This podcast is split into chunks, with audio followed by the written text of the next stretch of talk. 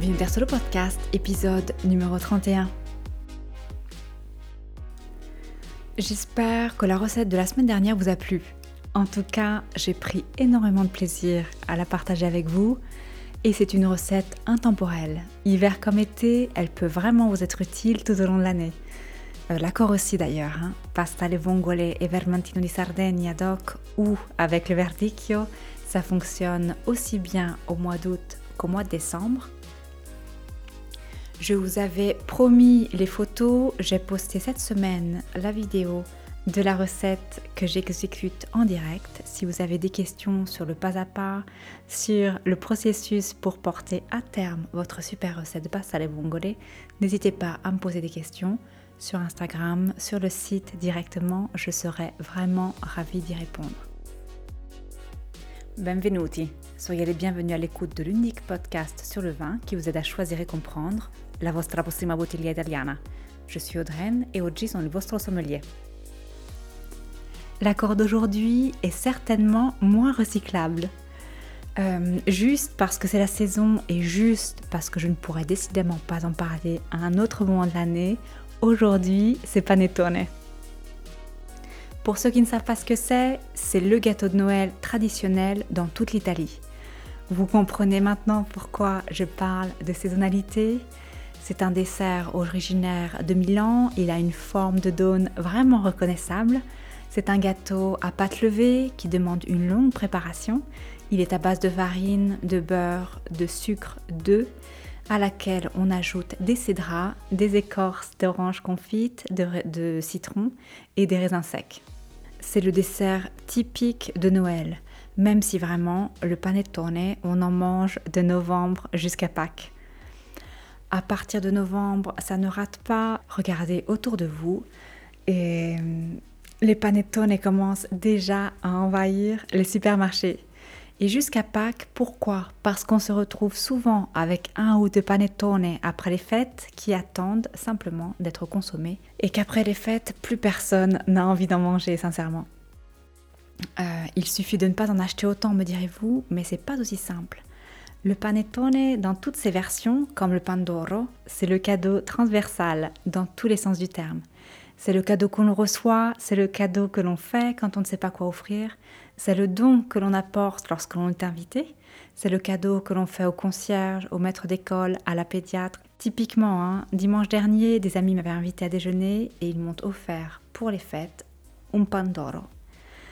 C'est un cadeau qui peut devenir extrêmement sophistiqué euh, lorsqu'il s'agit d'un panettone et de chef étoilé. J'ai encore en mémoire le souvenir vibrant de celui que m'a offert l'année dernière mon amie Maria Antonietta, celui de Canavacciolo un petit bijou de pâtisserie levée. Et je dois dire qu'on frise parfois des prix qui vont au-delà du compréhensible. Euh, on trouve aussi bien évidemment des propositions qui sont très bon marché. La presse fait systématiquement avant les fêtes un classement des meilleurs panettone à moins de 10 euros.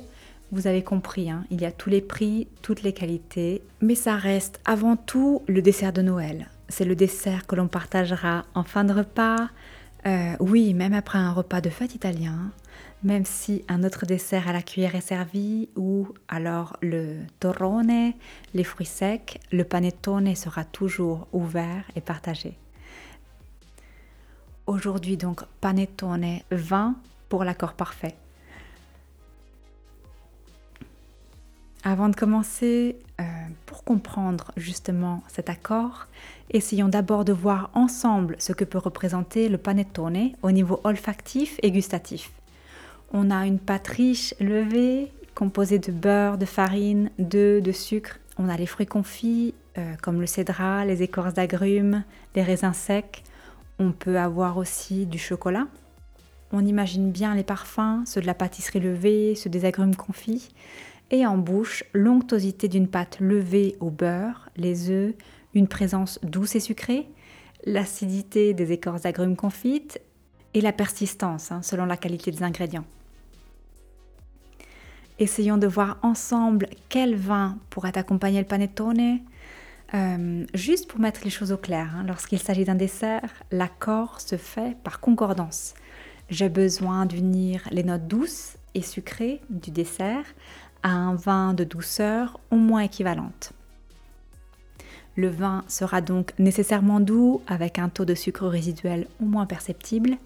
Et pour équilibrer les rondeurs et l'onctuosité du panettone, je vais avoir besoin d'un vin avec une bonne fraîcheur et peut-être même une effervescence. Si je vous demande maintenant de me citer un vin italien de dessert, euh, je suis prête à parier que vous allez me citer le Marsala, le Passito di Pantelleria, euh, mais on pense plus spontanément à des vins liquoreux, à des vins méthode Soleras. On pense plus rarement aux vins effervescents. Et c'est justement là que je voulais vous amener aujourd'hui.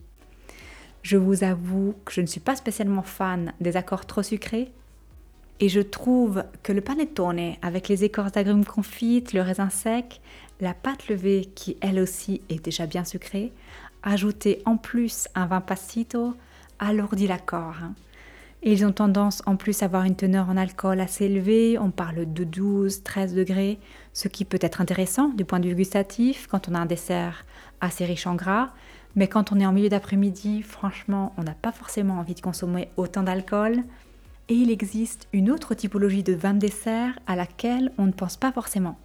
Je pense au vin doux pétillant, effervescent, qui offre l'avantage justement de l'effervescence, ce qui allégera en plus le rendu en bouche. Rappelez-vous, dans la zone historique du Prosecco Superiore, je vous avais déjà parlé au tout début du podcast du Val d'Obiadene Prosecco Superiore di Cartizze. C'est un dry avec un degré d'alcool un petit peu moins important qu'un vin liquoreux. On est autour de 11 degrés d'alcool.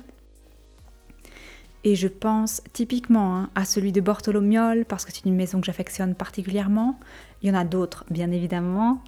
Le vin que j'avais envie de vous proposer aujourd'hui est peut-être un peu moins spontané, euh, mais je trouve qu'il coche en moins pour moi toutes les bonnes cases pour un accord parfait avec le panettone. Alors, ce n'est pas un cartizze, c'est un moscato frizzante dolce, comme peut l'être par exemple le moscato d'Asti di. Pour l'accord que je vous propose en milieu d'après-midi avec les amis et un panettone, avec une teneur en alcool autour de 5-6 degrés, un taux de sucre résiduel pas trop élevé, il est à mon avis parfait.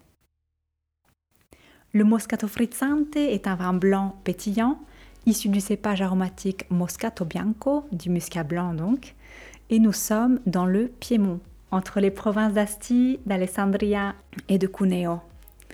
Le muscat blanc y séjourne depuis longtemps, euh, depuis plusieurs siècles, et ce n'est pas un hasard, hein. il y trouve les conditions idéales pour exprimer au mieux son potentiel. On a des sols argileux, calcaires, un climat qui favorise le développement de ces notes parfumées tout en lui permettant de conserver une fraîcheur indispensable lorsque l'on parle de spumanti dry ou de vin passiti. Le moscato blanc frizzante, avec son riche bagage aromatique de fleurs blanches, comme la fleur d'oranger, la camomille, l'aubépine, l'acacia. Les agrumes aussi, hein, citron, cédra, orange, mandarine, kumquat, et les fruits comme la pomme, la poire, la pêche, et une partie végétale qui vient rafraîchir le tout avec les herbes comme la sauge. En bouche, il est bien évidemment doux, euh, mais c'est une douceur quand il est bien exécuté qui est équilibrée par la fraîcheur, la salinité et bien sûr l'effervescence. L'effervescence qui, à mon avis, joue un rôle non négligeable lorsque l'on parle d'accord avec le panettone. Les notes beurrées, douces de la pâte levée riche en œufs et en beurre, le parfum des agrumes, trouve une correspondance olfactive et gustative proche vraiment de la perfection. Pour vous illustrer cet accord, j'ai choisi aujourd'hui un vin et un panettone qui m'ont tous les deux été offerts par deux très bons amis que je remercie.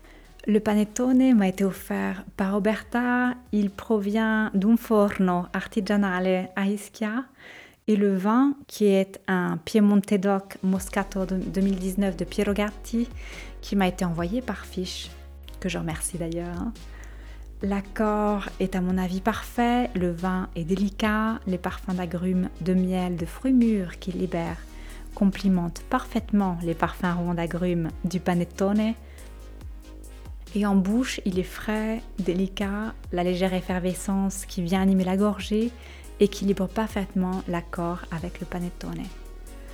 Alors, vous n'allez sans doute pas retrouver exactement le même panettone ou le même vin en bas de chez vous, mais je ne doute pas que vous trouviez un bon Moscato d'Astidio Chigi en ligne ou chez votre caviste préféré. Quant au panettone, on en trouve maintenant vraiment partout. J'en ai trouvé un à Montréal, à Genève, à Paris, à Lyon. Allez-y, faites-vous plaisir. Réunissez quelques amis, un panettone, un Moscato d'Astidio Chigi. Il ne me reste plus qu'à vous souhaiter d'excellentes fêtes et je vous dis à la semaine prochaine. À la semaine prochaine, à la prossima. Si vous avez apprécié et que vous souhaitez en savoir plus, vous trouverez toutes les bouteilles, les régions, les producteurs et les appellations qui ont inspiré ce podcast sur vinoterso.com, v i n o t e r s le site d'information et de formation dédié 100% au vin italien.